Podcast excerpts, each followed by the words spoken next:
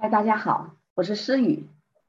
今天呢，我想跟大家再聊一下这个天才班的这个录取的关键。为什么要聊这个话题呢？因为在美国呢，不管是小学、中学、高中，每个州呢都有自己的一些呃自己设置的一对一些天赋特别好、智商特别高的孩子，专门设置的一种叫 Magnet Program 啊，就是一种叫天才班啊。这种天才班呢。那就是小学、中学、高中都有。原来呢，还有专门的一种考试，然后通过考试，然后来衡量。现在呢，我们最近两年呢，我们啊，我们州呢，这种考试呢已经取消了。然后基本上呢，就是，嗯，就是这个招生的要求里，就是说呢，要看孩子总体的平均成绩，要看孩子就是这种。啊，国家级的这种啊数学和啊英语的这个考试成绩，以及孩子的学校是否推荐，甚至呢孩子在做义工方面做的如何？那嗯，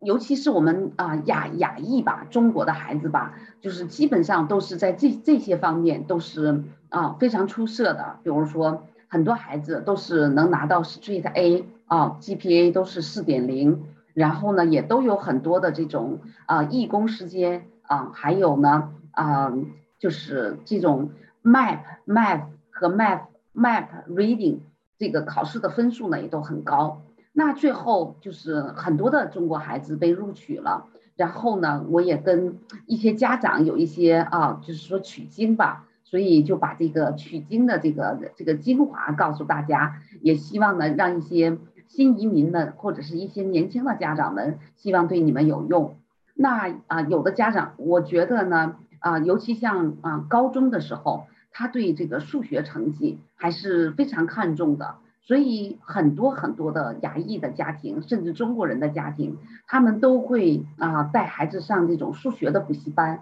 啊，一般情况下都会上，比如说孩子是六年级，都会上到八年级这样的呃数学的这个考试。所以呢，很多的孩子呢，他的数学成绩非常的突出啊。据我所知，还有一个妈妈跟我说，她在她的孩子的初中啊，她负责搞这个奥数。然后呢，她说他们孩子啊，在他们奥数的那个那个队里面啊，那些中国的孩子们最后全部都进了天才班。所以可想而知，